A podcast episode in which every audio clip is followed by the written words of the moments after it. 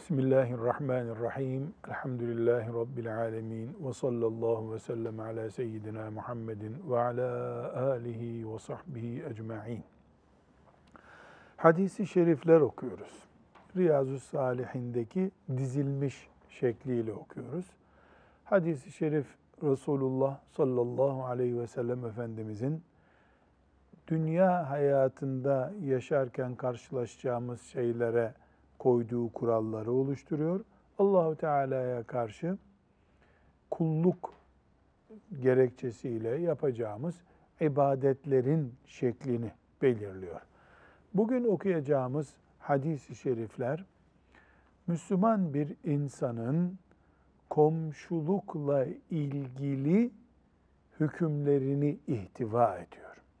Komşu tam anlamıyla Türkçe'de kullandığımız kelimede hangi anlam varsa o anlamla hadis-i şerifte kullanılıyor. Şimdi ben buradaki yanımda duran kardeşlerimin bir tür komşusuyum. Talha Hoca'nın komşusuyum. Hasan Hoca Efendi'nin komşusuyum. Muammer abinin komşusuyum. Neden? Yan yana duruyoruz. Biz bunu sadece evdeki komşuluk olarak anlıyoruz. Çok e, daraltılmış oluyor manası. İnsanın evdeki yan ev komşusu komşusudur. İş yerinde komşusudur. E, uçakta bir yere giderken, otobüste bir yere giderken koltuğun yanındaki de komşudur. Elbette biri 10 dakikalık komşudur, biri de 10 senelik komşudur. Ama komşuluk kelimesi hayatın bir bölümünü aynı mekanda paylaşma anlamına kullanılmaktadır. Bu 50 senedir köydeki komşum olur. 5 senedir e, iş yerindeki komşum olur. Bir haftadır da filan e, okula gittik, derse gittik, oradaki komşum olur. 50 senelik komşunun hakkı hukuku 50 senelik bir dosya olur. 5 saattir bu dersteyiz. 5 saatlik bir hukuk olur. Ama her halükarda insan bir koliyi bir kenara koyuyorsun, öbür koliyi de onun kenarına koyuyorsun. Bunun adı iki koli yan yana olduğu oluyor. İnsan böyle değil. Bir insan burada, onun yanında öbür insan, insan insanın yanında bir hukukla durur. Kolilerin bir araya konduğu gibi, hayvanların ahırda bir arada durduğu gibi bir mantıkla insan insanla bir arada durmaz.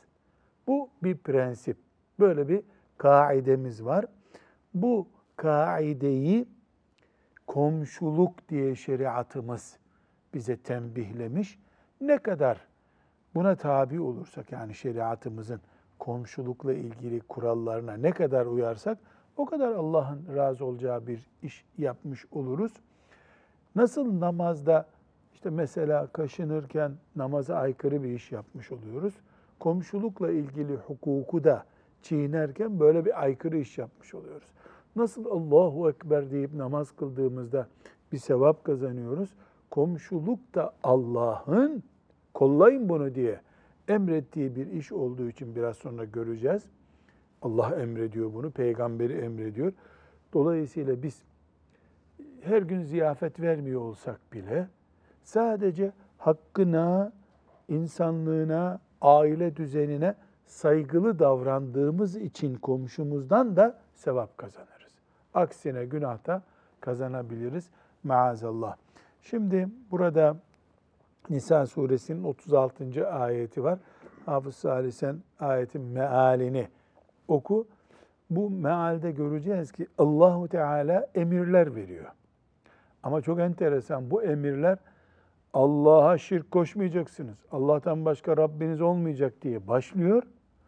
Ondan sonra gelenler Allah, peygamber, Kur'an, cennet, cehennem gibi şeyler olur herhalde.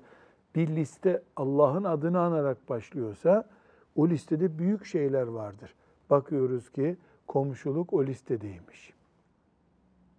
Şimdi mealini vurgulamalarına dikkat ederek okuyalım hafız.